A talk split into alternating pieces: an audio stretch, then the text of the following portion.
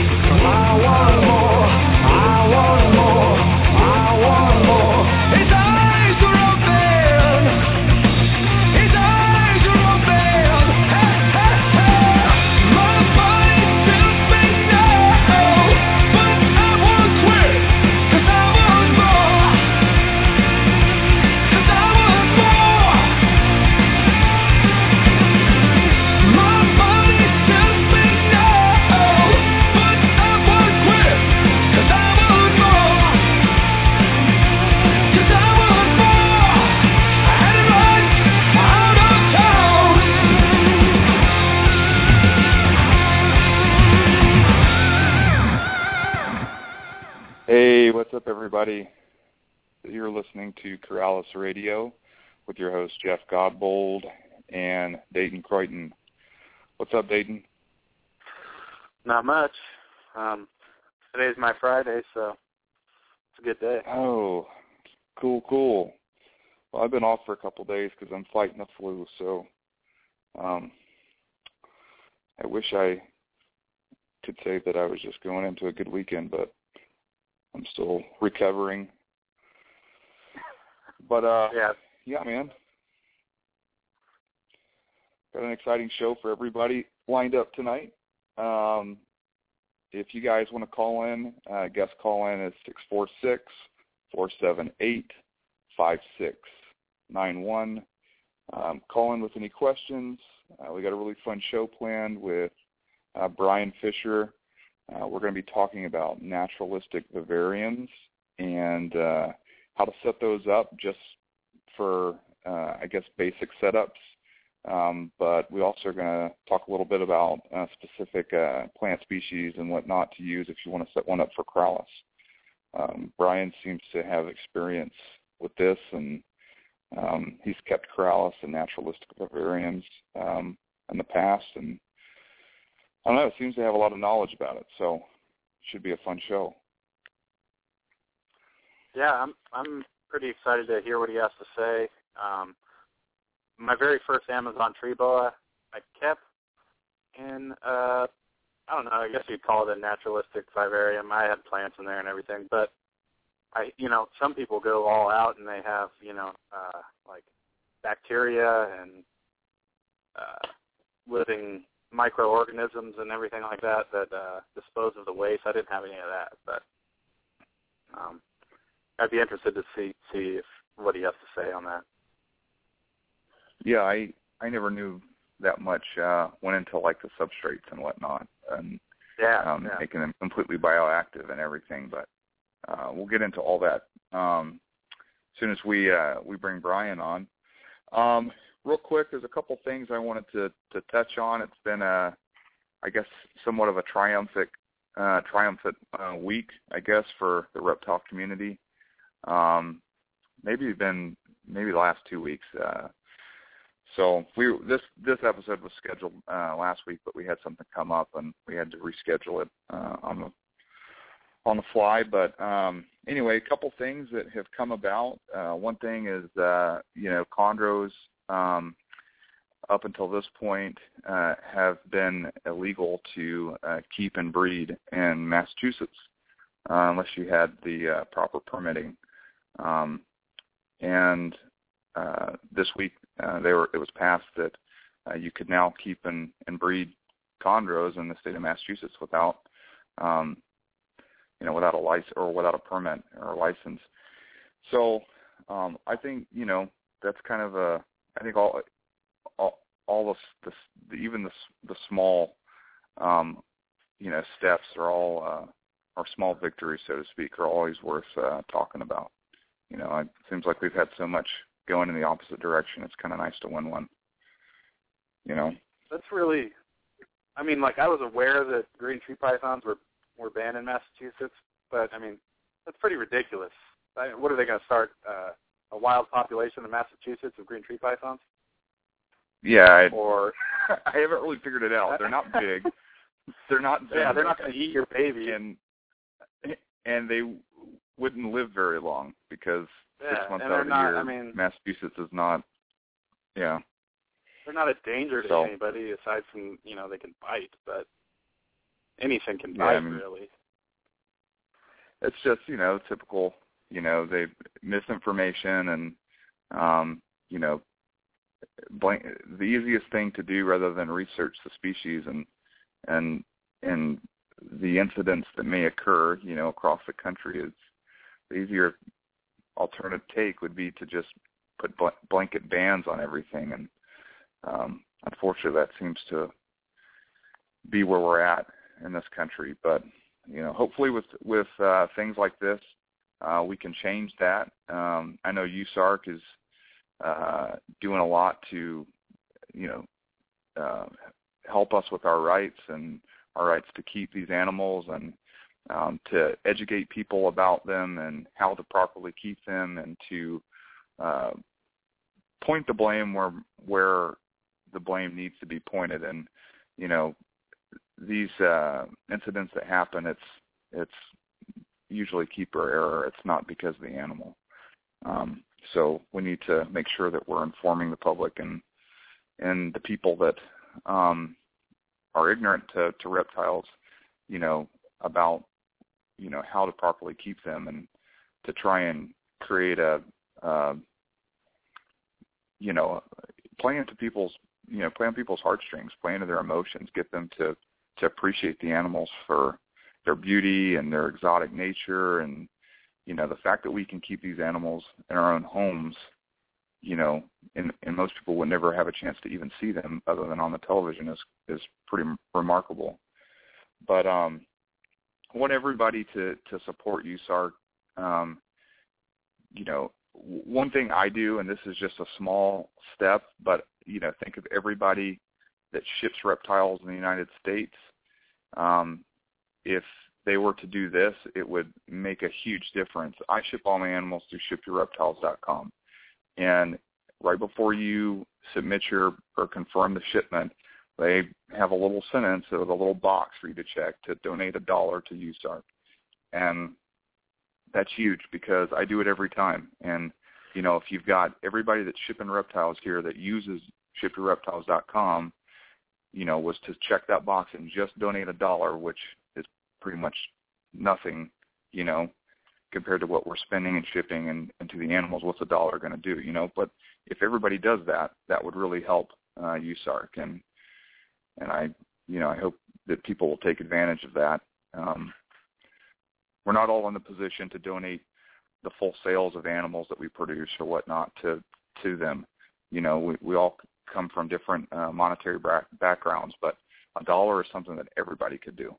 You know, that that's shipping. So, um, anyway, I, I just I wanted totally to put that agree with you, there. and that, that's something I do as well. Um, and I honestly, I don't stay completely up to date on everything that's going on. You know, the new laws that are being passed and new species they're trying to add on the fan. But it's uh, it's good to know that there's an organization out there that's fighting against that and fighting for our right to keep, you know, the animals that we love. Absolutely. You know, it's kind of, I almost find it, I, to me, it's confusing that, you know, people want to be able to keep their reptiles and they want to, you know, you want to do what you want to do, you know, but you don't want to support the organization that's on the forefront fighting for the freedom that, of you being able to do that. So, um, anyway, uh, if you are listening to this and you ship reptiles, get on shipyourreptiles.com. You'll get a discount with every shipment. And right before you ship, be sure and check that little box to donate a dollar. Um, otherwise, you could send in a dollar to USARK. Uh, go on their website, check them out, be informed, and uh, make sure you know you're helping them uh, fight for your rights. Um, so, I think we uh, I think we got Brian on the on the uh, on the line. Uh, I think he's called in, and um, you want to bring him on, Dayton? Let's bring him on. All right, let's do it. Hey, Brian, you there? Yep. Hey guys, how you doing? Good. How are you? Doing good. How are you? Pretty good. Uh my Friday too, so I'm a couple beers in. It's a good day. Nice. awesome. so uh this will be a fun episode, man. We we haven't we focused on animals in every episode and we really haven't focused on the you know the environment of the animal. So this should be kind of neat. Sure. Yeah. Um I think it's uh kind of an aspect that gets um especially today um when I kind of got started in it, it seemed like it was more the norm, but everybody seems to kind of be moving towards the old newspaper and PVC, um, you know, fad, um, so to speak. But um, I think there's a lot to be gained from it. So um, looking forward to getting people into it. Do you Awesome. currently keep any reptiles? Yeah, I keep uh, mainly chondros, um, dart frogs. Um, that's pretty much all I keep right now. Um, in the past, I've kept stuff from pretty much every group: um, frogs, geckos, um, monitors, arboreals of all different types. Uh, you know, arboreal col- colubrids, um, corallus, uh, pretty much everything at some point. Right on. Very cool. How how did you get into uh to reptiles to begin with, if you don't mind me asking? Um, well, my dad kind of started me in it. Um, you know, I grew up in uh, southeast Pennsylvania, um, just kind of mucking around the woods and whatnot, catching leopard frogs, garter snakes, things like that. Um, and then I kind of really just took off with it. The interest never really left me. Um, started kind of keeping stuff around the age of 10. Um, more of your like your common stuff like garter snakes, corn snakes, and moles. Um, what most would probably consider trash species today. Um, then I kind of got into like day geckos, uh, mantellas, dart frogs, uh, and that's really kind of where I started to get into making the naturalistic setups. Um, and uh, never really stopped from there. Um, and then at 12, I got my first chondro. Um, probably wasn't the best idea. You know, uh, most 12 year olds I, I don't think would be uh, ready to keep chondros, but I did pretty well with it. Um, had that snake for around a decade. Um, bred her a couple times and learned a lot. Um, and you know, basically ever since I got my first chondro, I've been into arboreals mainly. Um, some Amazons, emeralds, um, Amazonian vine snakes, uh, Madagascar leaf nose snakes, all sorts of different um, arboreal colubrids and boas and stuff like that. Um, so right now I'm going on about 15 years with that stuff. Um, and my main attraction, you know, has always kind of been the ability to keep keep those species in naturalistic vivariums. I mean, you know, I I like uh, pretty much everything, you know, ball pythons even, um, but they don't really lend themselves to those type of setups very well. You know, most of the time they're just hiding or, or you know whatnot. Um, I like stuff that's kind of out in the open, out on um, branches and whatnot, so you can actually set them up that way. Um, and I think it kind of goes back to what you guys uh, talked to Nick about last week or uh, two weeks ago, I guess, um, about you know why people are in the hobby and why they're into the species that they keep. You know, I've always been attracted to making displays um, and encouraging the species to kind of behave as they naturally would, because um, that's kind of what I what I enjoy watching them. You know, do their their natural behaviors and whatnot I like the coddling and and um, hunting and whatnot. Um, and I've tried the you know the simple setups of paper towels and newspaper and PVC perches, and I just kind of honestly got bored with it pretty quickly. You know, a, a pretty snake is is cool and all, but uh, you know at the end of the day, when when they're just sitting on a PVC perch, they're just kind of you know might as well just be a picture uh, sitting there in a tub, uh, in my opinion, at least. Um, that so because of that, I've been naturally drawn to you know those species and poison dart frogs. I've been working with about the same amount of time, um, and there's a few differences in how you keep the vivariums, but it, it's all very very similar. So, you keep all your animals in naturalistic setups then? Yeah, for the most part. Okay. Um, usually when I get a new animal in, I'll keep it pretty simple, just you know, just because it's easier to to see the fecals and and just kind of monitor health. Um, but usually after about you know three to six months, I shift them over to a, a natural vivarium. And okay, how many animals are you keeping? I mean, like roughly, I guess.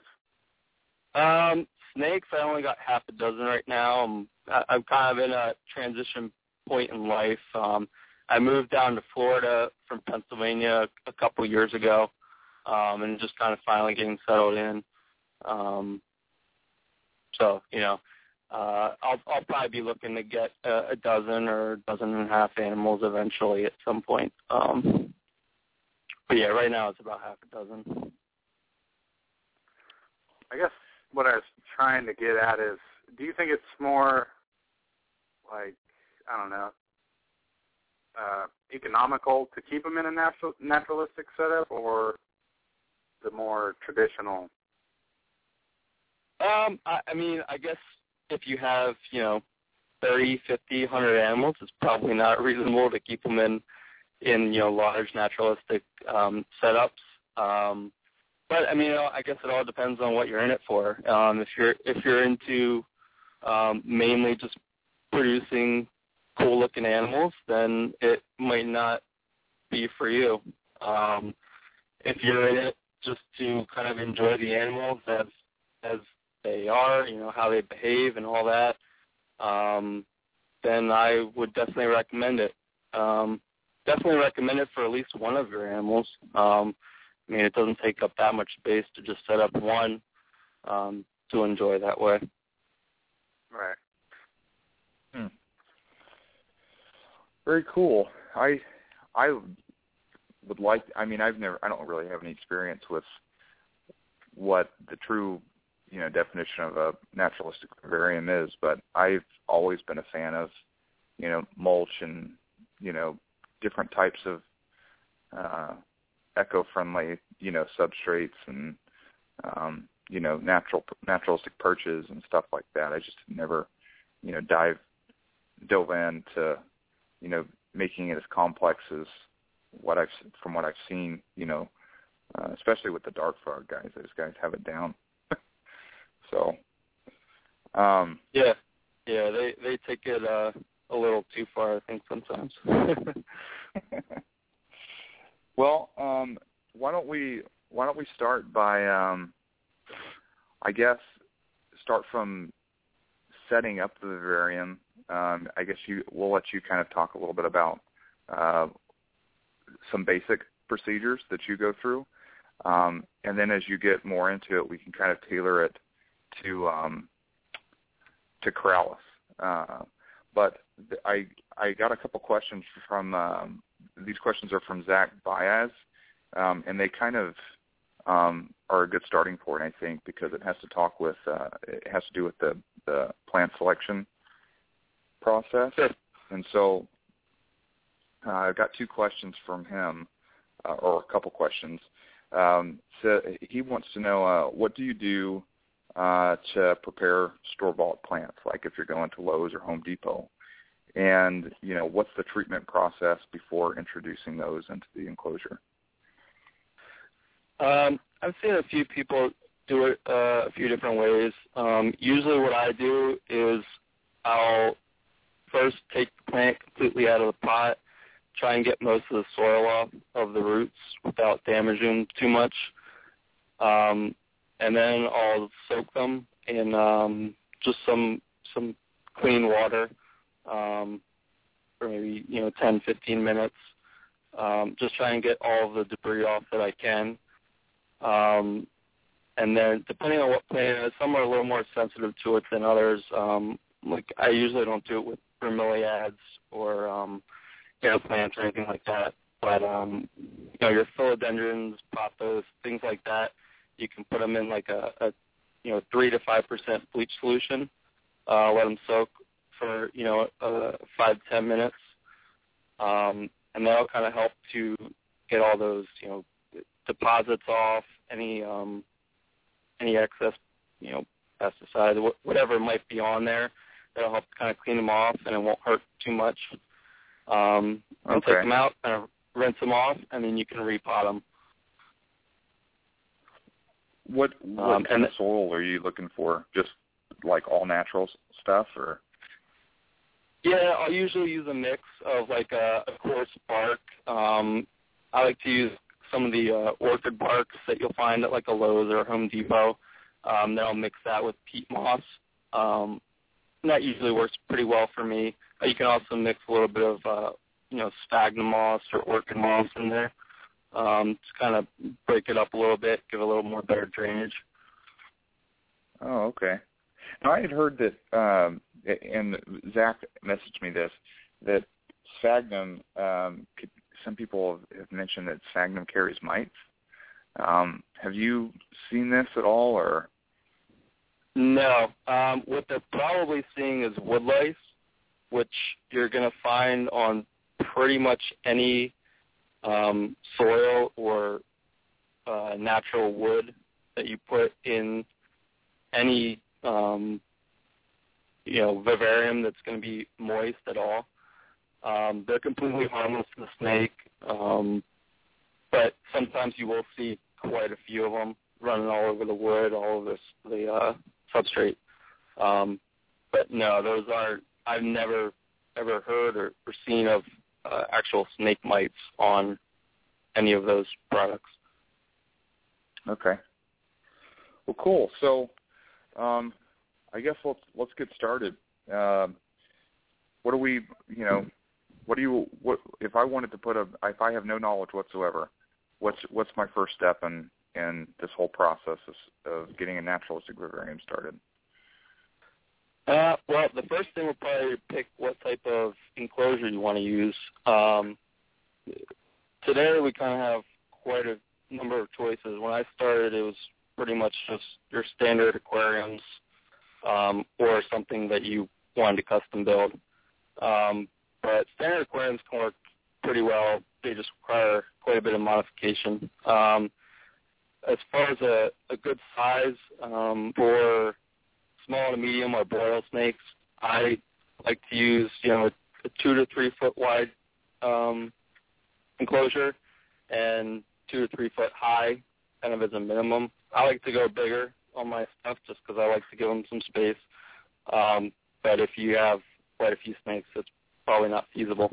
Um, but I think mo- most people probably keep, um, you know, corallus, chondros, things like that in, you know, two to three foot cubes, I would think. Um, so you're not going too far out of the normal enclosure size. Um, but the standard aquariums, uh, they can work well. Um, one of the downsides is that you know you're dealing with five sides that are glass, um, so you're not getting too much airflow. Uh, humidity and, and uh, moisture can build up can build up pretty bad if you, if you don't have it properly ventilated. Um, one of the good things is that you have a 360 degree view, um, which if you're going for a display, that you know that's one benefit that might be worth uh, kind of dealing with those. But the best best way I found um, to use an aquarium for arboreals is um, standing one kind of on end, um, so that the top of the aquarium is facing front, um, and you can get uh, you can either make your own or um, there's a few companies out there that will make inserts that you can glue into the front um, and make uh, you know front opening doors for it. Um, that's the best way I've I've found to modify them to use. Uh, and then of course you know you can also use the Exo Terra Zoomed uh, tanks, which kind of have that already already done for you. Plus they have the added benefit of the the screen top already in there. Um, and if you ever tried to keep a snake like chondro or an Amazon, in a top opening tank, that's probably the easiest way to get bit out there. Uh, it's not fun. I agree. Uh, um, but yeah, and the uh, the Exo Terra and the Zoo Meds are pretty easy to modify. Um, the doors are pretty easy to take off if you wanted to uh, do something different with that. Um, the top, the screen's pretty easy to come off if you wanted to cover it up more. Um, yeah, they're they're pretty good for modification. Um, some of the sizes I'm I'm not too fond of, but they make quite a quite a variety, so those are pretty good. Um, I use mainly uh, PVC and the uh, HDP cages that uh, Constrictor Northwest makes. Um, I just prefer them because they they hold heat a little bit better. Um, and I'm not necessarily looking for displays. I'm just looking for ways to um, allow my animals to kind of behave a little more naturally and and uh, enjoy them that way. So I'm not necessarily looking for the 360 degree view. Um, and it kind of gives them a little more security. They're not always seeing people walking around and things like that. Um, those are a lot more customizable. You can get people to make them for you in pretty much any size you want. Um, you know, front, op- front opening with a you know, swing open or sliding glass doors. Um, that's one of the things I like about using those a little bit better. Um, that's that's pretty much it for for a selection of your enclosure. Um, do you have any questions about that? Uh, no, I So those plastic ones, those are probably better for insulation, you know, than glass, right? So Yeah, yeah, definitely. holds the heat in better. Yeah, And yeah. And I guess I mean, if, oh, sorry, go ahead. I was gonna say, and I guess with like a planted vivarium, you're gonna have more um, fluctuation in like temperature, you're probably going to have cooler spots, and well, I mean, then you'll have the hot spot, obviously, but it would be more so than just a plain paper substrate. Uh, well, yes and no. I mean, I in my experience, the the you know foliage and whatnot kind of helps to insulate um, inside. Um, it also helps kind of improve the air quality and the and the uh, humidity in, inside the enclosure. Right. Um, but another you know added benefit of the, the PVC or HDPE, you know, they're they're very easily drilled, um, so you can kind of add ventilation wherever you want to. You can you know um, install uh, radiant heat panels in the top pretty easily, uh, which is a lot harder to do in the you know an aquarium or or something like that. Right.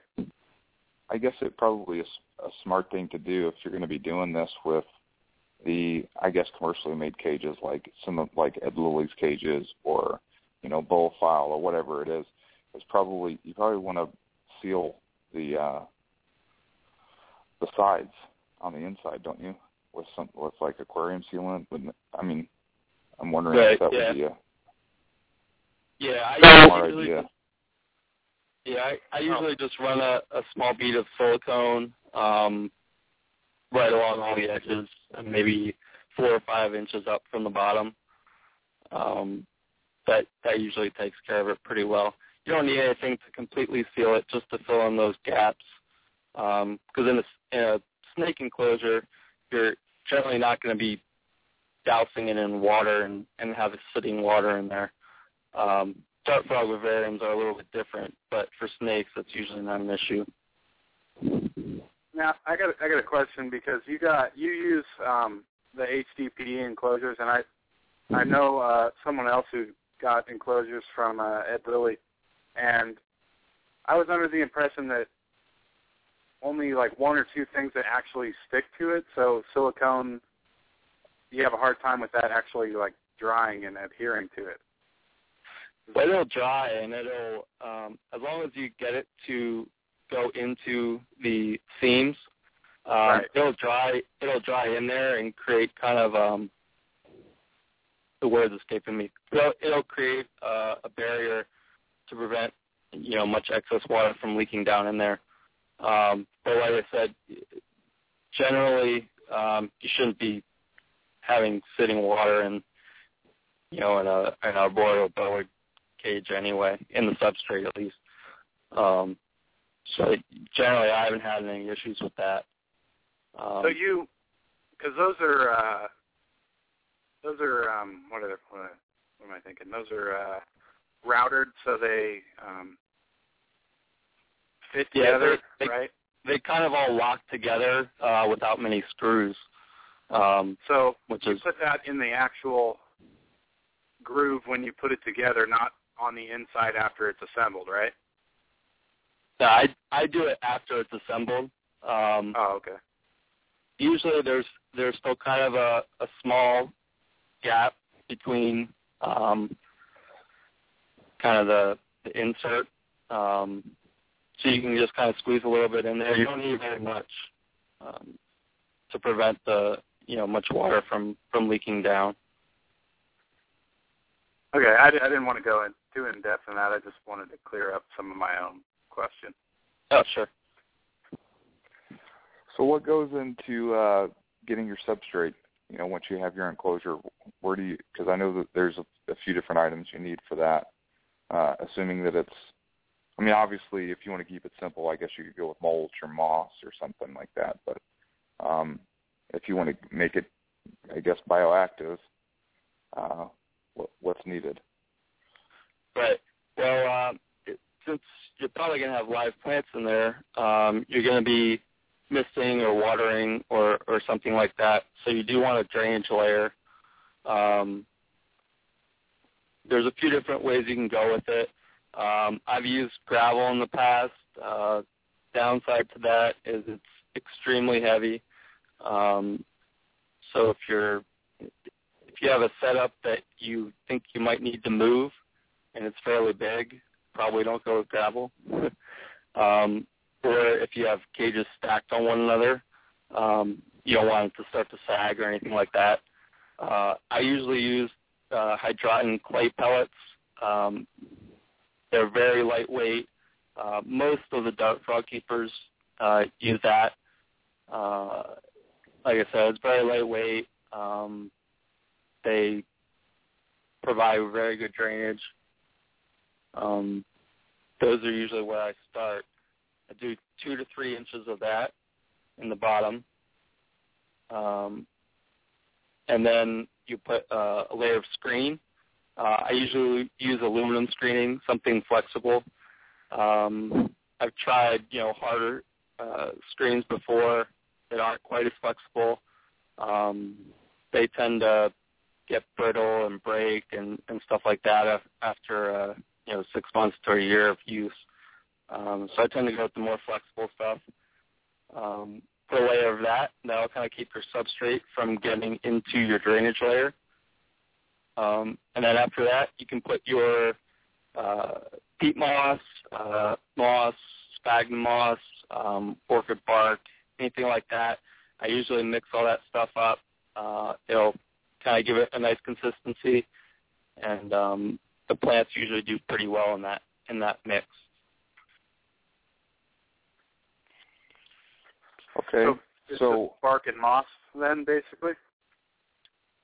Yeah. Um, I usually do about 50% peat moss, um, 25% kind of like bark, and then 25% uh, you know sphagnum moss or, or orchid moss.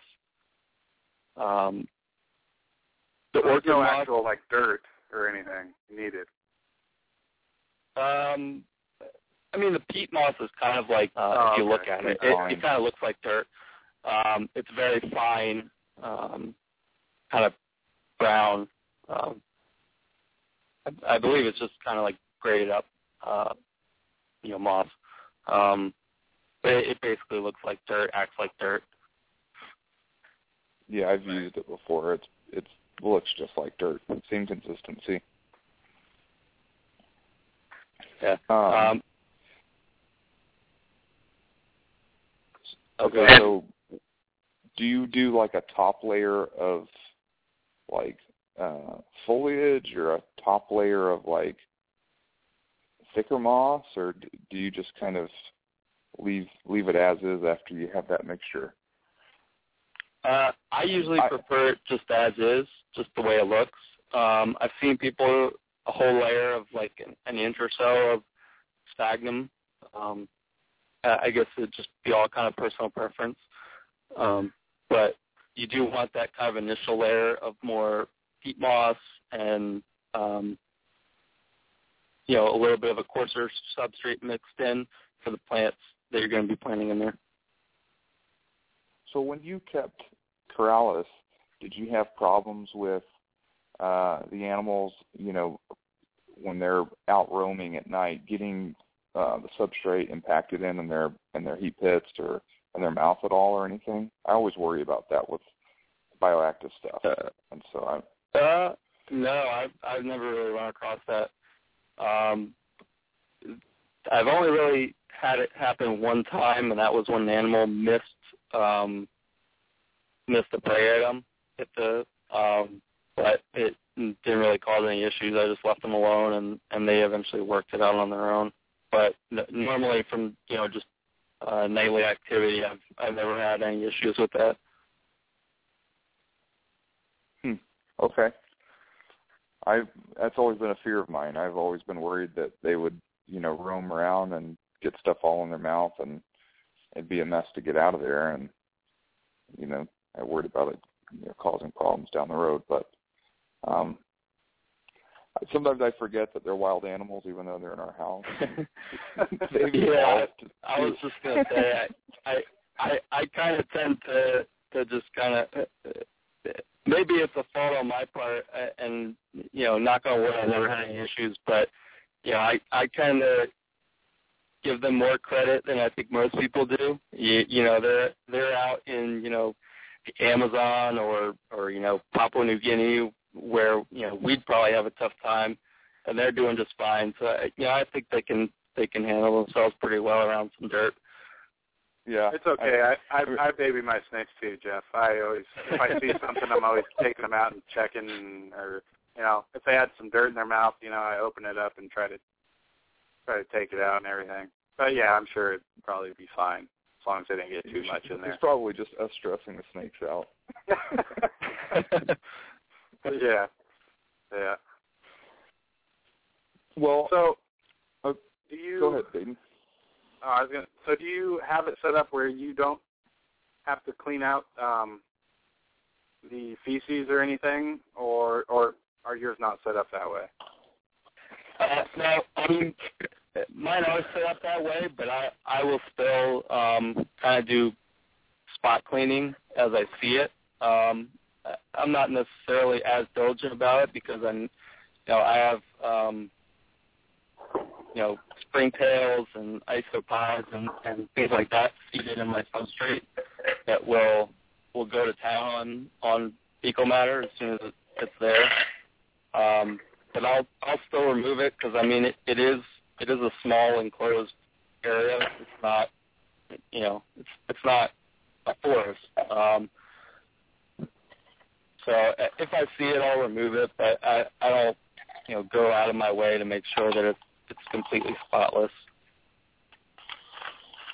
Right, and I I had heard um so well I'd heard uh that you do actually have to remove the urates because uh, nothing really breaks that down, or is, is that not true? Um, it, well, it depends. I mean, I, if it's if it's quite a big one, um, usually I'll just remove it. Um, but on, on smaller smaller animals, usually I'll, it'll break down in in uh, a few weeks. I've never really had too many issues with that um, a buildup of, of in the substrate or anything like that. Right. What what are the types of insects that you that you put in the, the substrate to to to break down a lot of the, the fecal matter and stuff? I've heard of people doing that. Yeah, uh, it, I mean it's a big thing in the in the dart frog community. Um, it's pretty much a standard.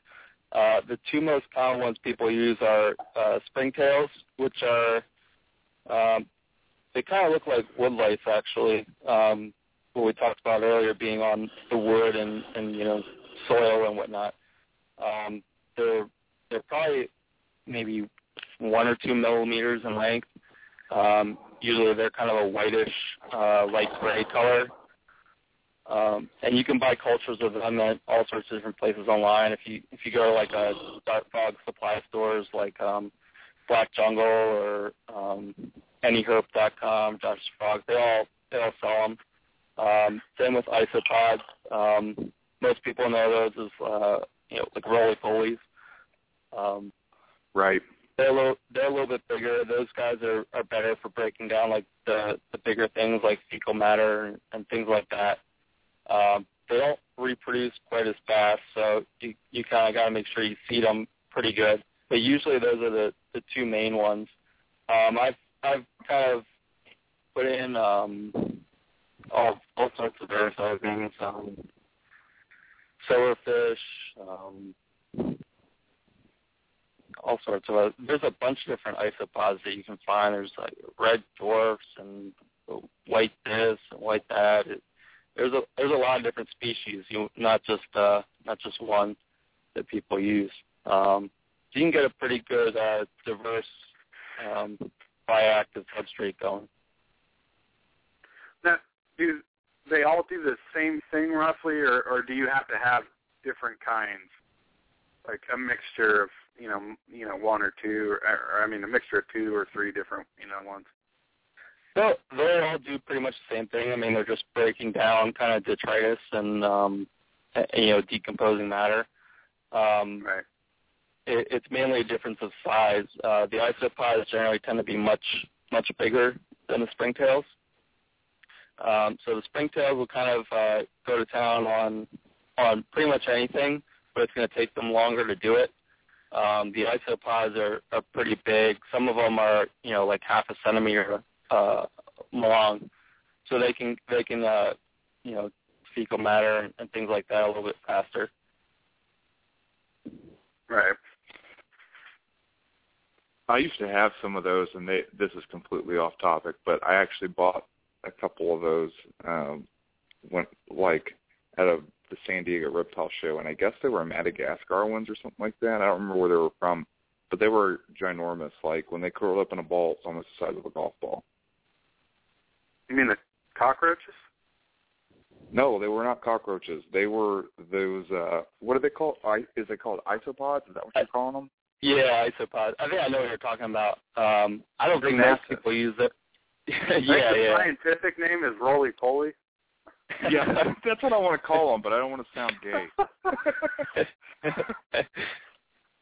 yeah, I think most people actually just kind of keep those as like a pet, like you would a, a you know hissing cockroach or or something like that. Um, I've never seen Yeah, one, I- somebody actually use them as a vivarium, but yeah, same kind I of haven't thing. either. I I donated them to a friend's science class. I I wasn't. Um, they uh, they were used in bioactive substrates, but I'm sure that they, I don't know, break down like like bull or gorilla poo or something like that in the wild. I don't know, but um, they were huge. But I would I would imagine that I I don't know for for snake uh, fecal matter. I would imagine the the uh, you know the smaller versions probably would do that fairly fairly well, I guess. Yeah, yeah, they they do a pretty good job. Um, but like I said, I mean, uh, kind of depends on how how frequently you see your snakes, how much they're defecating. You know, I, I'll uh, if I see it and it's out in the open, I'll I'll usually grab it um, and get it out of there. Um, but they'll they'll get most of the the other stuff. So you don't have to worry So- about you know any like residue or anything because it'll you know take Right, care of right. that. Right. Right. Yeah. All right, so after you've got your your uh, your substrate all figured out, um, do you typically uh, save the perches for last, your perch selection, or do you save the plant uh, planting the plants for last, or do you mix the perches in with like slate pieces of rock, or do you like making backgrounds? Like what what do you do next after you've got your substrate? Um, well, if you're gonna make a background, usually you, I would do that before I start putting the substrate in there.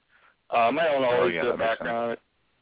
Yeah. Um, if you're gonna do a background, um, most people would go with uh, Great Stuff, which is kind of an expanding uh, styrofoam.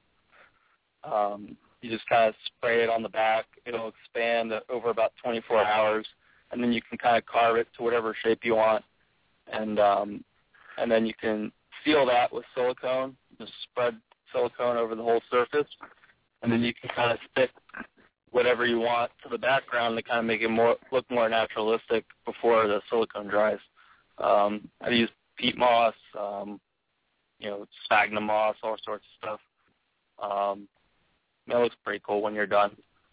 So I've seen some of those with that- uh they smeared the cocoa fiber or whatever Yeah, yeah, on the on the silicone. It looks pretty cool. I think they look neat. yeah. It, I I actually like And, them a uh, lot.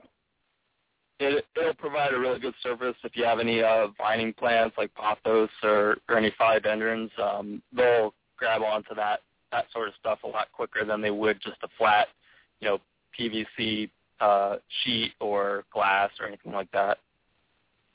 So you you so you you basically um, you know put it in sections where you want there to be a, a textured background.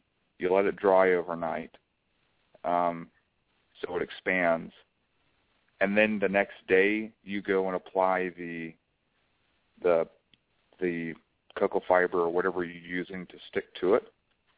Is that Right. Yeah. Yeah. Yeah. Um, He puts the Or- silicone over after the after the expanding foam dries, and then when the silicone's still wet, he adds the extra. oh stuff gotcha to it. that makes sense. right. Yeah. All right. So the And- silicone will seal seal the styrofoam, and then it'll also act as a you know a way for you to stick whatever sort of substrate you want to stick to the background. Gotcha. Now, are you doing this to your is it sticking to your HDP cages, or I know you said you use Ed stuff. Yeah. Well, what, what I actually do for his uh, cages, since the silicone won't really stick to it, um, I'll actually drill a few holes in the back, and uh, you guys know that light grating, uh, like the egg crate that people use for their, yes. you know, no substrate egg boxes, things like that. Um, Yeah. I'll take a sheet of that, cut it to size, and I'll zip tie it to the back, and then I'll styrofoam over that. So it, the styrofoam will actually grip onto the, the light grating, um, and it'll hold on to the back that way. Oh, that's really cool. Oh, cool.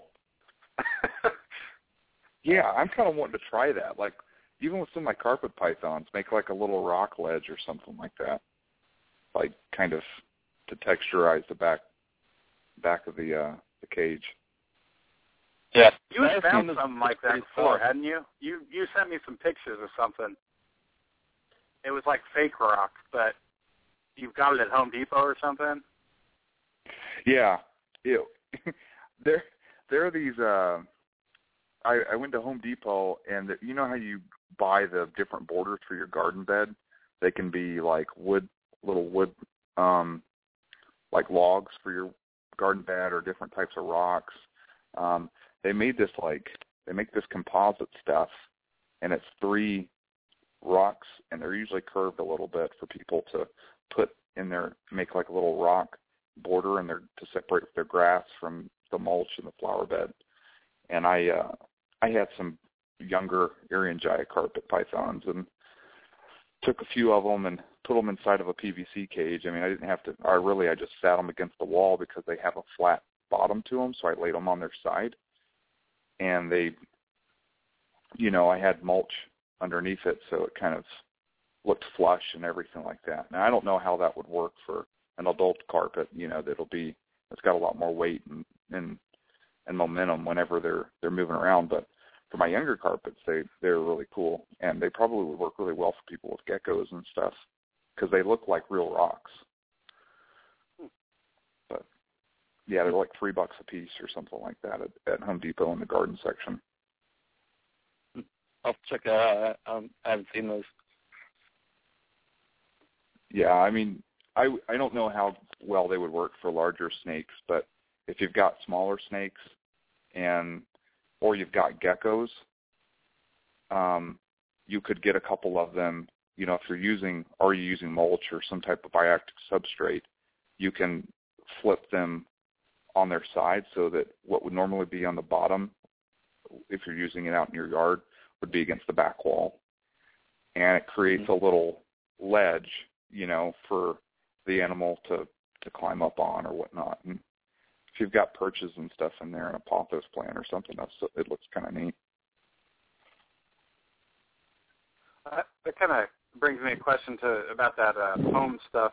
Um, do you have a problem with things with with claws if they like say grip on it or climb on it? Do they do they actually like rip into it or? Yeah, I mean, if you're using uh, if you're using it for any larger lizards, um, like I've I've tried it with like smaller monitors, like Timor monitors and things like that, and they will kind of eventually start to tear it up. Um, yeah, they'll they'll go their claws will go straight through the silicone, and it, it, it'll take like six months or so, but they'll eventually start to kind of get through to the, the styrofoam underneath.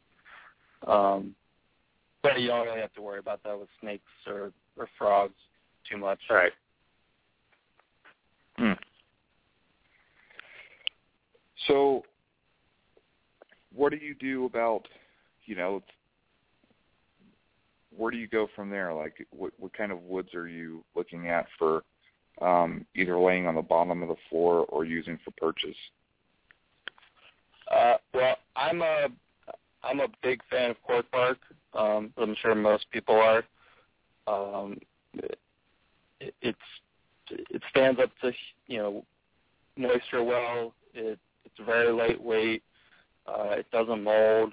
Uh, it, it's, there's really nothing bad about it. Sometimes I'll use um, you know half half cork um, rounds on the bottom as you know little kind of hides.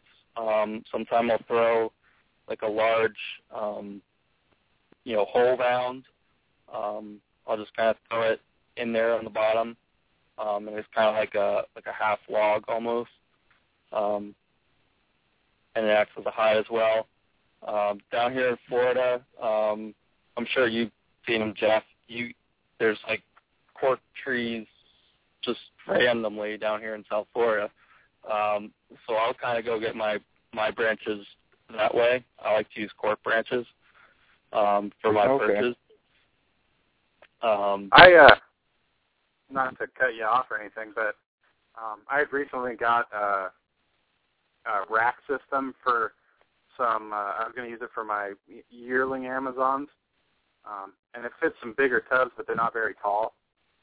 Um so I was trying to figure out what I wanted to use for perches and I was at a reptile show last weekend and I bought a bunch of cork bark and I put it in there and my Amazons totally dig it, but um they do like to stay under it a lot. yeah, yeah, they, they work really well as a as a hide, pretty much all around for for pretty much anything. Um, I used to I used to use crepe myrtle a lot. I don't live in Florida anymore. I moved uh, this past year, but um, I've always used crepe myrtle. Um, I've used a little bit out here too in California, but um, I thought of combining the two, using naturalistic perches with uh, with cork bark. I, I think cork bark's expensive though. If you if you buy it, it, it kind of yeah, it is. yeah, it, Really it can be can be kind of expensive. Um, other than than cork, I mean, when I used to live in Pennsylvania, I'd use um, oak branches, um, hmm uh, grapewood, um, manzanita. Uh, the grapewood I found does kind of tend to mold if you're keeping something a little more humid. Um, I never, really liked it for using it with frogs, um, but it might work well for for snakes if you can find some some uh, thinner ones for for using for perches, uh, since you're generally not using it too well, and uh, you know, not that humid um, as you would dart frog tank. Um, but the manzanita did work pretty well. Um, like I said, I used to use oak up in Pennsylvania. That usually worked pretty well. Now you want to stay away from any of the fruit bearing stuff too, right? Like we've got these like um in my front yard, I I don't know what there's some type of cherry, uh, but they're not your typical cherry tree, but there's some type of cherry, but I mean they've got really cool gnarly perches that would be perfect for Amazons, but um you know, it's a fruit bearing tree and I I know that a lot of the fruit bearing trees, if not all of them, are all toxic. Huh. Yeah, or I'm- I mistaken? I, I'm not hadn't sure heard spe- that. specifically on that. Um, uh, do you know what what exactly about them is toxic? I mean, do they have toxic sap or or something like that? Yeah, yeah, that's what I've heard. I've heard that the the sap inside of them is is toxic, um, Okay. and it's pretty common with most fruit bearing uh, trees. Um, and I guess it's similar with you know the cedar and the redwood type uh, family Okay. too. You know, Yeah. it's, you know you don't want to use that stuff in your. And this is just something that I've been told. I mean, I've always stayed away from it. I'm not saying this from, you know, I had an animal die, thank goodness, but um, I've just heard that the sap inside of most fruit-bearing trees is is uh, is toxic. So I had That's why I was heard pine and cedar, um, and that was something in the oils that causes it, it gives it's problems for like egg egg laying snakes. It I don't know it does something to the shell or I don't know. I had heard that, Yeah. and it irritates Yeah. their eyes or something. But, Yeah, cedar is This is- particularly na- nasty just in general. I don't like it for anything. right. yeah, it's it's yeah, and we have in Northern California we have redwoods and they make you know there's a lot of really cool perches and stuff like that you can get from some of the smaller saplings and stuff like that, but you you don't want to touch it because it's the same family as the cedar stuff. Yeah, I I had not heard that about um, flowering trees in general, but I, you know, I I generally, if there's a tree that I find a perch that you know I want to use, I'll I'll generally ID that tree beforehand and research it. Um, uh-huh. I, yeah, um, that's probably a good idea. I don't usually go by any any generalities um, as far as what's toxic or, or, or what's not. I just go on a kind of a case by case basis. Okay. Well, this is the misinformation segment for anybody that's listening. So, um, if anybody that, that that may be true. I I just I've I've never actually researched uh you know general groups of trees. well, if if um yeah, I just heard it was just the fruit bearing stuff. So I could be completely off base and, and mistaken. Um, I'd really like it if we could get somebody to call in that actually knows what they're talking about and explain to us. But um, anyway, uh, there are some st- there there are some that are really good. Obviously, the oak stuff's good. Crepe myrtle's really good. I think um, I I've even used maple before, which is is pretty good. Um, Dayton, you've you you know you guys um, talked about the, the cork bark. If I remember correctly, uh, Maxwell used maple a lot yes, in his did. cages. Um, I use manzanita and uh, grape. Uh, I've got the cork bark, so I, I use a variety of different things. There's a there's a ton of manzanita like wild trees out here, but they're all on. I haven't been able to find any that are that are not in um like parks, so you can't touch them. But like, I mean, I, we were up uh, north you of go Redding. At nighttime. bring your I bring was your just clippers. the same thing. yeah, well, they're all protected, so I can't do anything to them. right, right. No, I was kidding. um, but yeah, I like manzanita a lot. Yeah, they've got tons of it growing wild uh, in Bend.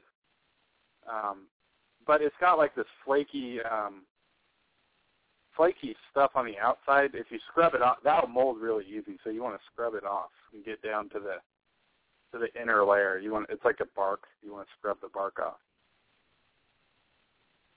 Yeah. It's naturally a kind of a reddish color, right? Yeah, yeah, When you scrub it all off, yeah. yeah.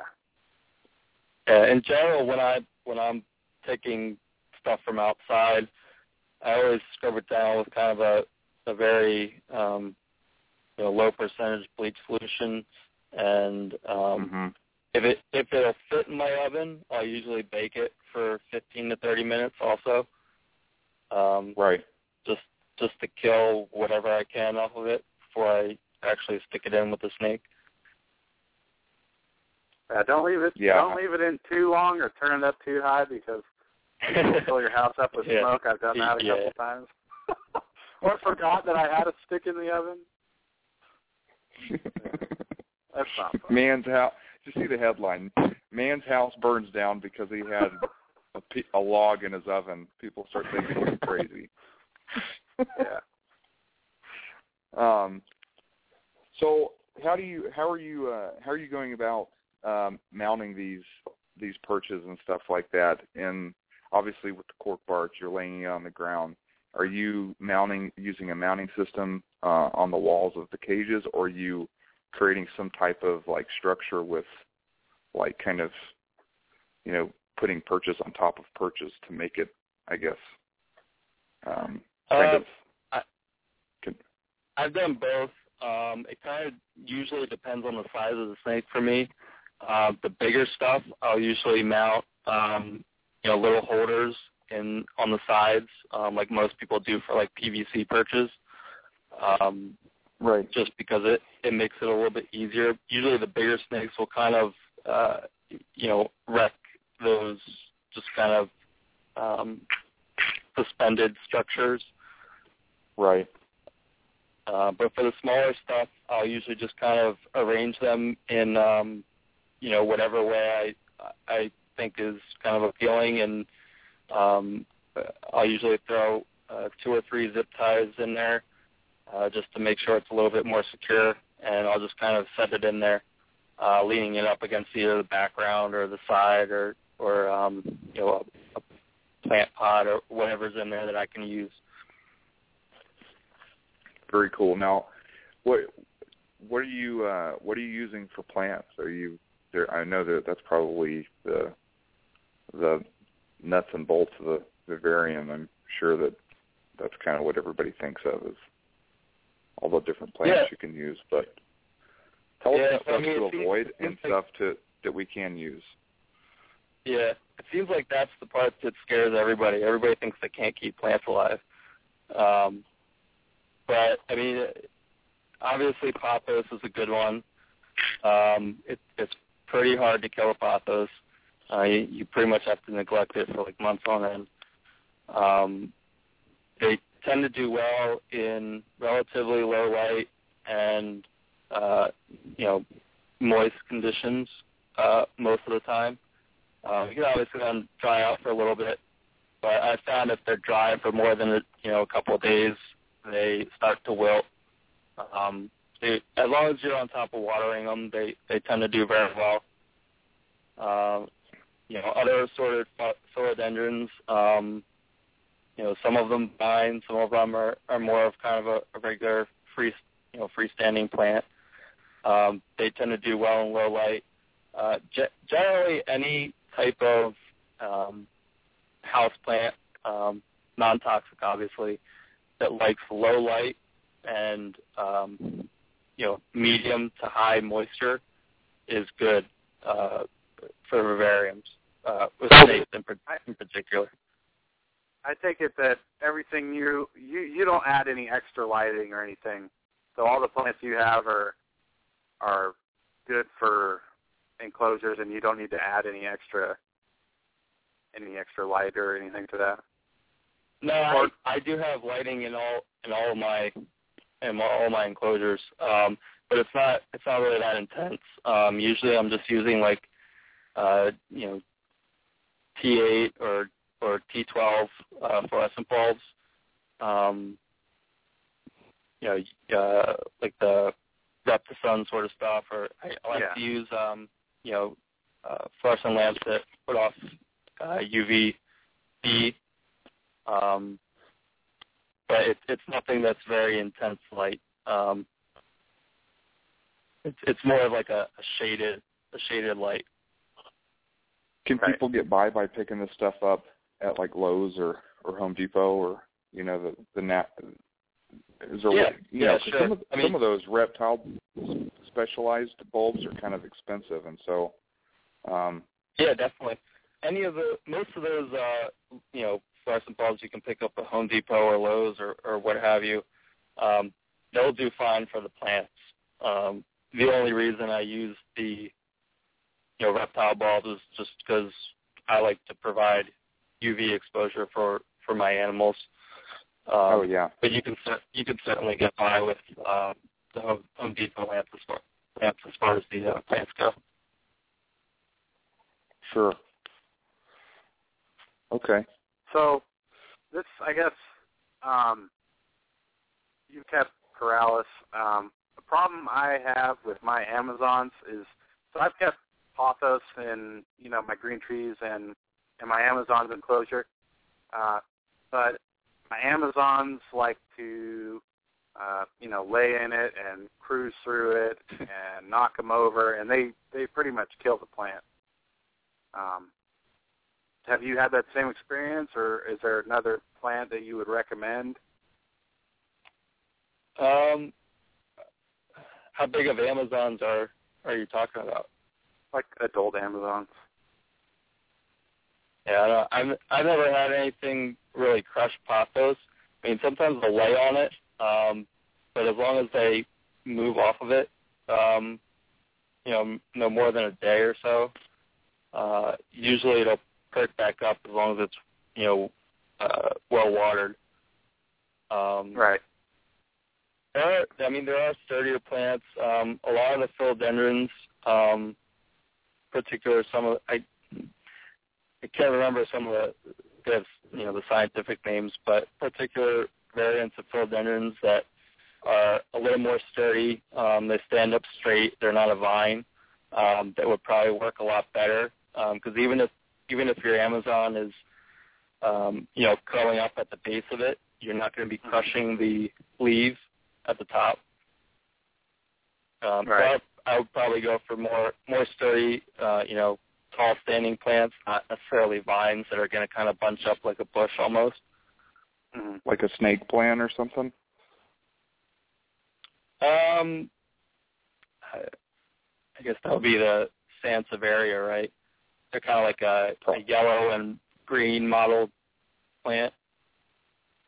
Well, snake plants are those ones that have the that are dark green and they kind of swirl up. They I don't I don't know if they're part of the aloe family or or not, but very they, is it like a very thick, sturdy yeah, like leaf? nothing's yeah. going to nothing. An Amazon would not destroy it. I would think probably a carpet might, or maybe like a huge Yeah. chondro female or something. But I'm I'm pretty sure that's Sansevieria. I mean, they they they would probably do pretty well too, but the, from my experience, they like it a little bit drier. Um, so it kind of depends on what other what other plant species you're keeping in there. If you're keeping um, something that you know likes a lot more water, like pothos or or philodendron, um, you might want to pot that uh, Sansevieria instead of planting it right in the substrate. Um, so that you can kind of keep it a little bit drier than whatever else you have in there. Right. okay, Yeah. I mean, I've I've heard from multiple different people that they've had no problems keeping pothos in their Amazon's cages, but I'm telling you, these things that I've got destroy it. And I don't know, I don't know how, but they do. Um, yeah. If I could show you a picture, it'd be a lot easier to explain or get Yeah. the picture, I guess. so um, okay, so there's probably a lot of different. I know that I've heard that umbrella plants can be used also. I know that that's a popular one. Um, yeah, I'm just trying to think. yeah. I, Uh, I, I use ahead. those quite a bit too. They're uh, they're also called Schefflera. Um, they work very well in um, low light, um, you know, kind of medium moisture conditions.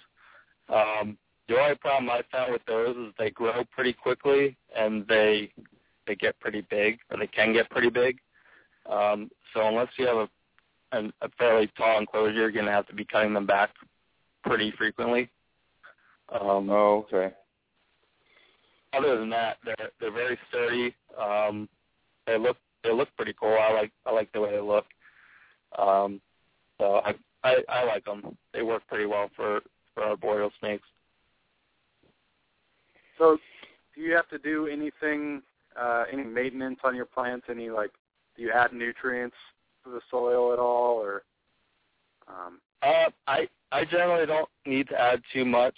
Um, once the substrate kind of gets going and and your you know your uh, you know isopods and springtails and all that's going and the snake is is defecating in there and whatnot, um, it, it kind of all takes care of itself. Um, you really don't have to do too much. It, honestly, it's it's actually easier than when I had um, all my stuff set up with newspaper and towels and all simple like that. Yeah, it's a lot of work cleaning cages, especially if you have bigger collections. You know, I mean, yeah, Well, I guess the goal is for the cage to kind of maintain itself. I mean, yeah, if you're Yeah. putting all that stuff in there, you know, to get the uh the isopods to kind of break down some of the stuff. I mean, obviously big clumps you um need to to to manage and, and take out like but like for like see I I've got two 36 by 24 by 24 cages and I've I thought about selling and just actually posted them on Facebook seeing if anybody in the area was interested in them. Um and I you know I've got I was I've been thinking about putting you know a couple a pair of Amazons in one of them and um you know a carpet and the and the one below it and I've wanted to to do something with them because as of right now, the the full cage is not being used because I don't, you know, I have perches in there, but they're not.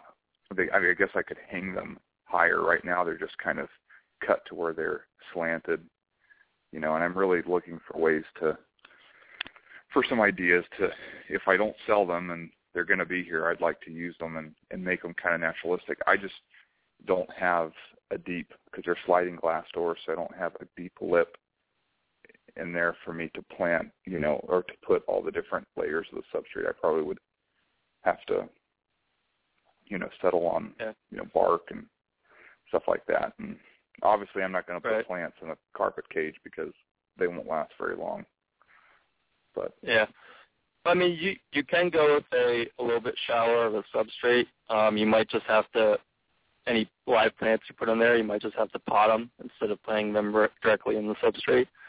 But um, right. you don't need you don't need too thick of a layer to have you know to support the um, springtails and isopods and things like that.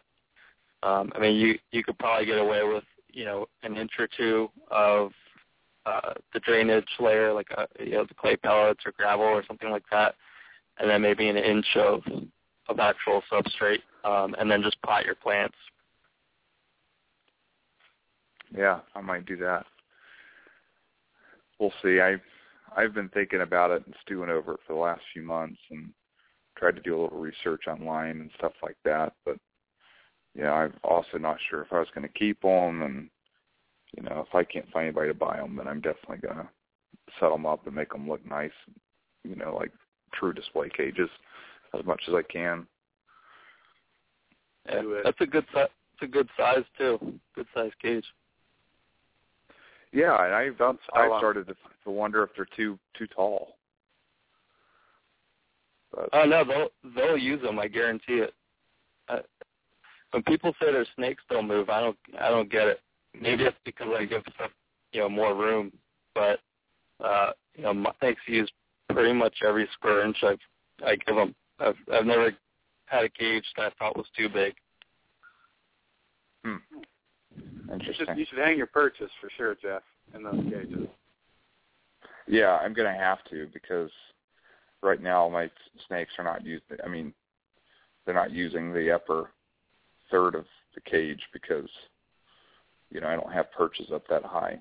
But I figured I'd probably put the perches in there because I was going to go with some natural branches here local to my area, and I was going to put them with like eye hooks, you know. Um, I did that with some chondro cages a long time ago, and my chondros loved it, and I liked the perches because I could just remove the perch and with the animal on it.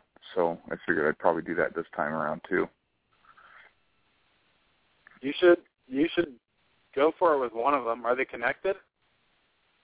No, it's three. It's three separate pieces. I have the base, and then I have the the ca- one cage, and then I have another cage on top of that and each one of the cages is, has a reinforced uh geez, what is it? It's like a weather stripping or something like that that runs along the bottom of the cage. It's aluminum, so it keeps the cage from sagging. So I could put a little. I mean, I would put gravel in there, but you know, I could put a little weight. They're the old uh Reptiraxx cages that back when he was doing HDPE, like I don't know, seven or eight years ago, and um he doesn't make them like that anymore. But that's that's what the cages are. They're HDPE. You should, now that we've talked to Brian, you should go ahead and, and uh, do a naturalistic setup, and you know take pictures step by step, do the foam wall and everything, post them on our Facebook. Yeah, why don't I just do that? like well, I know I, what I the mean, hell you I'm do doing. whatever you want. I was just, I was just like yeah. like I I, have any that. clue what You're like, What? okay, yeah, they're not for sale anymore. Okay, yeah, we're gonna go ahead and do that. that well that's that's the thing that's kept me from doing it is because I was going to put them up for sale and I didn't want to go through and like obviously modify them if I'm putting like a back wall in there and do all that stuff but you know I I don't think anybody's going to going to buy them I'm trying to sell them with the they've each got 80 watt heat, heat panels in them for reptile basics and you know, it's a pretty nice nice rig. You know, it's a nice setup if you've got the space for it. I don't really want to split anything up, so I'm wanting to sell it all together. Oh well. Right. If if it's going to be here, then I then I'm going to want to make it nice. And you know, talking to Brian tonight's kind of giving me a few ideas of some stuff I could do with it. Yeah, go go check out dendroboard.com. You'll be on there for like a month straight. You Dude, I still won't see a quarter of the What's site. that again? Uh, dendroboard.com. D N D Stay R O away. board.com. Stay I I went on there like three years ago. Stay away, Dayton, because I had never in my life wanted to keep dart frogs until I went on that stupid forum, and for like a month I was researching dart frogs, and then I was like, what the hell am I doing? I don't even want dart frogs. I just saw a bunch of really cool stuff on there. I'm like, oh, I want that now. You're like, what the hell am I doing? Yeah, it's stupid. it's like me wanting to get, into leopard geckos. Yeah. But um, they do have know. some That's- really cool pictures, and a lot of do-it-yourself stuff that's really neat, like step-by-step like threads that that talk about, especially like when he's talking about the substrate stuff. I remember seeing some pretty good ones. I just couldn't remember how it was all done. Yeah, they they have like uh, a members uh, vivarium section and like a construction and parts section. You can kind of see people make like uh, you know big uh, like build posts where they'll take pictures of kind of each step and and walk you through what they did, um, and then they'll kind of update it every you know few months or a year or whatever. You can kind of see how it progresses. Pretty cool. There's a lot of them on there. I was thinking about So- getting some of those. um Jeff had sent me something, those conversion things that you had talked about, Brian, um, to convert the um, aquariums. It's it's like an acrylic Oh, yeah, there's a front, you know, company that that you makes put over the top. But Yeah, Petco Yeah. always has those like dollar a gallon sales, so like twenty bucks for a twenty gallon or ten bucks for a ten gallon, and you know that's not a bad price if I buy one of those little converter things, and it'd be a pretty cool case. Go to yeah. Walmart. I Walmart has 10 gallons for like thirteen or fourteen dollars. Oh yeah, Yeah, they're pretty cheap. yeah, you can set up a little little baby Amazon, pretty cool in there. yeah. I I took a a 75 gallon, which I think is four foot by 18 by 18, and I put that on end, um, and was keeping dart frogs in it. Had those inserts in the front. You probably fit a lot of Oh, dart wow. dogs in there. I actually only had like four in there. They I, I swear they used every every square inch of it. nice. Yeah, I mean, I wouldn't see why an animal wouldn't, as long as you provide, you know, as long as it gets the the heating that it needs, or you know, the proper. At some point, I I, I wouldn't see why it wouldn't use the entire cage. You know. Yeah, yeah. I mean, I, I think it's kind of a a part of of the hobby that a lot of people don't get to see. Um, There's a I mean- uh, there's a company that makes them too. I'm posting on Facebook right now. I don't remember the name of the company. I just have a picture I downloaded off the site. The conversion kit things. Yeah, they make them for 20 gallons and 10 gallons. Those are like the two sizes.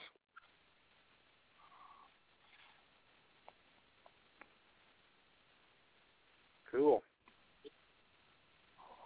Sorry, I didn't mean to cut you off, Brian.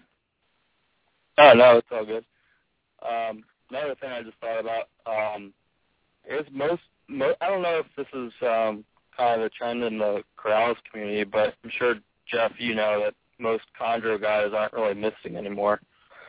Um, No. are, are, are most are Corallus keepers doing that anymore either?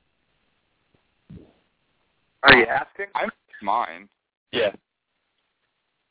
So there's this. Uh, I guess this is a little observation that I've noticed. Um, my, uh, I yeah, I don't mist my um, my green trees very often, um, and I never mist like on the animal.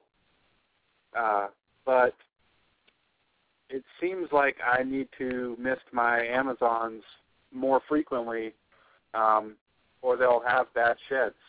And I don't know if there's anything to it, but it it seems like the shed is actually like chondro shed. Um, so I don't know. Maybe they have thicker skin, and they actually shed some of the pigment where my chondros don't. The um, you can't see any color on a on a chondro shed. It's just clear, but I could see color and pattern on my Amazon sheds. Yeah, yeah. I mean, chondro skin is is very thin as far as pythons and you know boas go. Um, so I do need to mist my uh, Amazons and and uh, not so much with my chondros. Yeah, I mean I I, I miss my Amazons once or twice a week, but that's it. Chondros just not quite as frequently as I you know I think most people used to do it like every day, um, you know five or ten years ago. But yeah, I mean, I'll, I'll do it maybe twice a week, um, and it's mostly just kind of like um, you know I I worked in zoo and aquariums for for a number of years, still kind of do. I'm in aquaculture right now, um, but you know it, I, it just kind of provides a little bit of enrichment, just kind of a little a different thing um, that they experience in the day, kind of gets them active.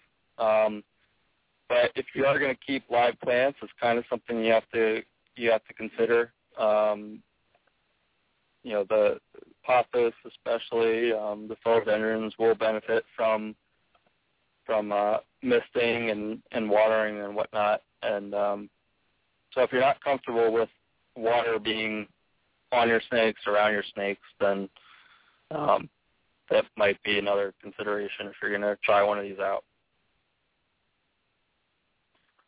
Okay. So, is there anything important that we haven't touched on? Anything that you want to that needs to be said, or anything like that? Um, I guess along with the misting, um, I like to kind of incorporate um, small computer fans uh, in my in my setups. Um, I they're not always going. I'll just kind of turn them on whenever I kind of feel like it randomly, like maybe once a week, once every other week, um, just to kind of get some airflow in there. Um, you know, it also helps to dry it out a little bit um, intermittently. Uh, cool. You know, I it, it kind of when people talk about airflow, I'm always kind of confused because you know in my opinion, just having some holes in the side of a cage is still not really airflow. I mean, it, the air is shared between the outside and the inside, but there's really no flow going in and out, um, unless you have fans on the outside, you know, in in the room outside, I guess. Um, but I like I like to kind of put a small computer fan, get a little bit of air movement in there, um, you know, once every week, once you know, once biweekly or so. Um, and I think that kind of helps with the you know the air quality and the health of of the system inside. So how do you like where or how do you attach those to the cage? I'll uh, like with the HDP cages that I use, I'll um, you know drill out uh, a hole and put in uh, you know an air vent um, as you know one with as much um, as many holes in it as I can find. Um, you know, like even if I can just drill it out and put a piece of screen over top, um, and then I'll just kind of put the uh, attach the computer fan to the outside, um, so that it's blowing into the cage. Right. Um, you know, you can use uh, you know nuts and bolts and, and screws or you know whatever you you can use. Um, quality of the the air and the overall system. That's a cool idea. That is a cool idea. Uh, so, yeah. do you uh do you? I guess I know you've pretty much gone over everything, but like for people that might be keeping Morelia and want to kind of do something, uh, or at least carpets that want to do something kind of naturalistic, but they obviously can't really do a whole lot with plants. Do you are there types of rocks that you would recommend using, or is you, are you just kind of limited to naturalistic perches and you know mulch as substrate with with uh, some of the heavier snakes? Uh, no, I use I use rocks. I, I mean, I even use rocks in my chondro setups. Um, I've used um, slate. Um, uh, I've even used um, like dried out live rock that you would use for for uh, reef setups. Um, pretty much anything. Um, you know, they'll they'll use it. I see my chondros rub up against it when they shed. Um, yeah, I I mean, as far as rocks go, I mean, none of them are are toxic or anything. So, it's pretty much anything that you you think would look nice and and you know, obviously if there's some very sharp edges, I'd probably use caution. But other than that, um, you can use pretty much anything. Would you mind um, taking a few pictures of some of your setups or old pictures that you already have and, and posting them on our Facebook page? Yeah, sure. Yeah, I wanted to ask that too. Might show, give everybody yeah. an idea. Yeah. yeah. No, I, I don't I'm know if I- interested to see what you've been describing. You know, so Yeah, I'm not. Uh, I'll have to look through. I'm not sure if I have any very recent photos, but I definitely have a bunch of old ones saved. So I'll I'll post some stuff up.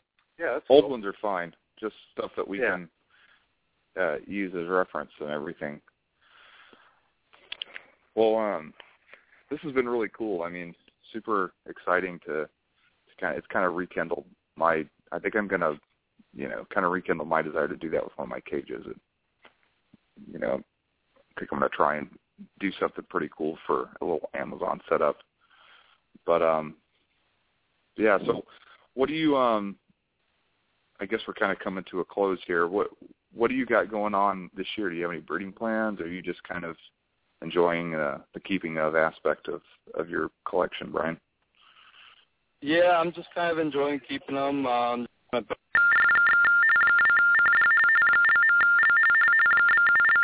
Um, hello.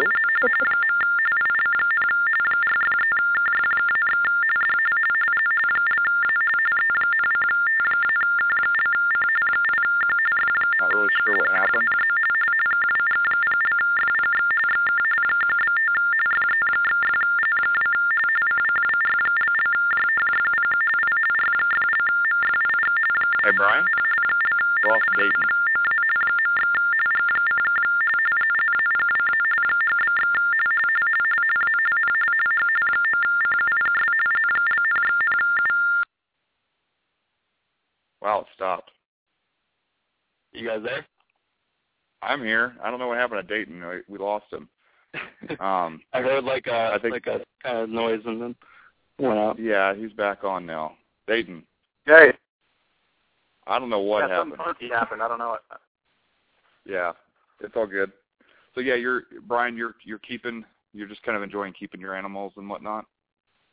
Yeah, yeah. I'm just uh, kind of growing up what I have and and slowly kind of adding to the collection, and I'm hoping to maybe uh, pair up some animals in another year or two.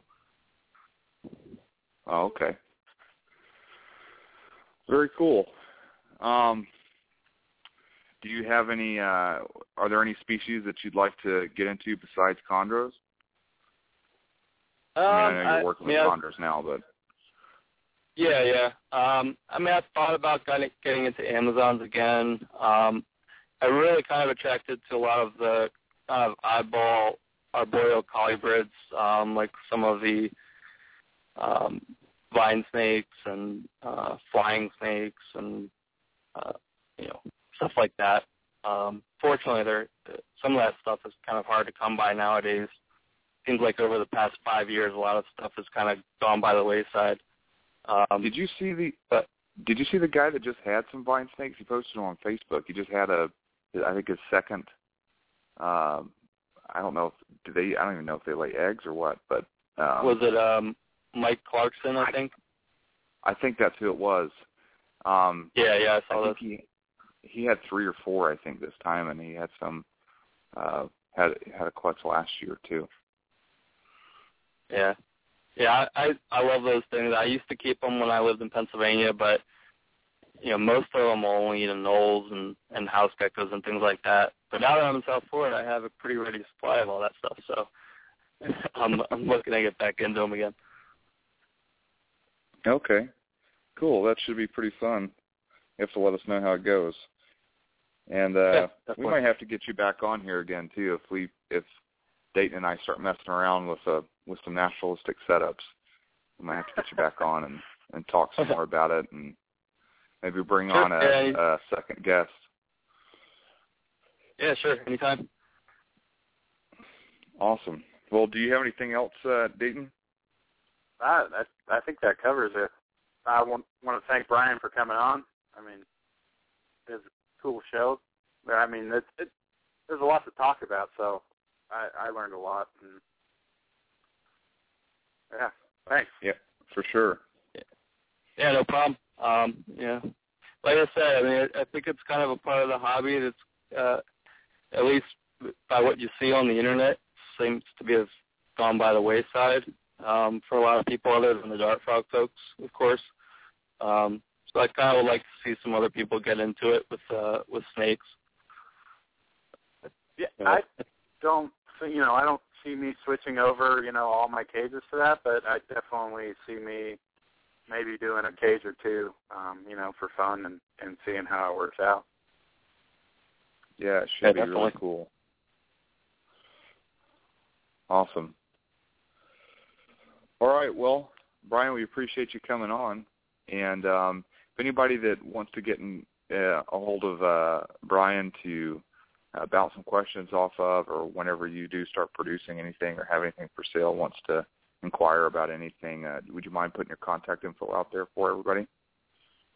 Uh, sure. Um, you can find me on Facebook. Uh, you know, Brian Fischer. Um, my email is bfisher44 at hotmail dot com. Um, and I also just started a website. It's chondrohub.com. There's not a whole lot on it yet, but um, uh, I'll slowly be putting some content up there and just some of my thoughts, and uh, maybe I'll put some construction plans and stuff like that up up there. Now that I've uh, done this and put some info out there. Awesome. Well, cool. All right. Well, Brian, you have a good night and enjoy the uh, the rest of your six pack or whatever you got left. yeah, you got you too. Um, Thanks for having me. no problem. All right, man. Well, have a good night. All right, you too. Bye. All right, man. It's pretty cool, huh? Yeah, no, I'd, I'll probably set it. I don't know, at least maybe maybe do one set up for my uh, crested gecko and get that set up in naturalistic at least. Yeah, I've I've thought about doing that too. It's mine seems to be like a dwarf though. It hasn't grown hardly at all. and so I have I have had some pothos in there. Yeah, I keep it on a paper towel because I'm freaked out that it's gonna get um like find like soil and stuff in their mouth. Which I heard Yeah. from some crested gecko folks that baby cresteds will do that. So I've been trying to err on the side of safety and use paper towel, but I missed every, every Monday, uh, Wednesday, and and Friday, and I have some pothos that I just took out of the pot and just have left on there with the roots, you know. But they're thrive. It's thriving in the tub, and there's no soil whatsoever. It's just sitting on on paper towel. But because I miss it three times a week, I think that's why. Yeah, no, pothos you can even just like put it in just plain like straight water, and it'll grow roots. Yeah. Huh. Well, I have to see what I'm going to do for for the Amazons because I'm I'm kind of wanting to uh rig one of those 36 by 24 by 24s up and you know put a pair of Amazons in there. I will most likely have to use potted plants just because I don't have a deep. I can't.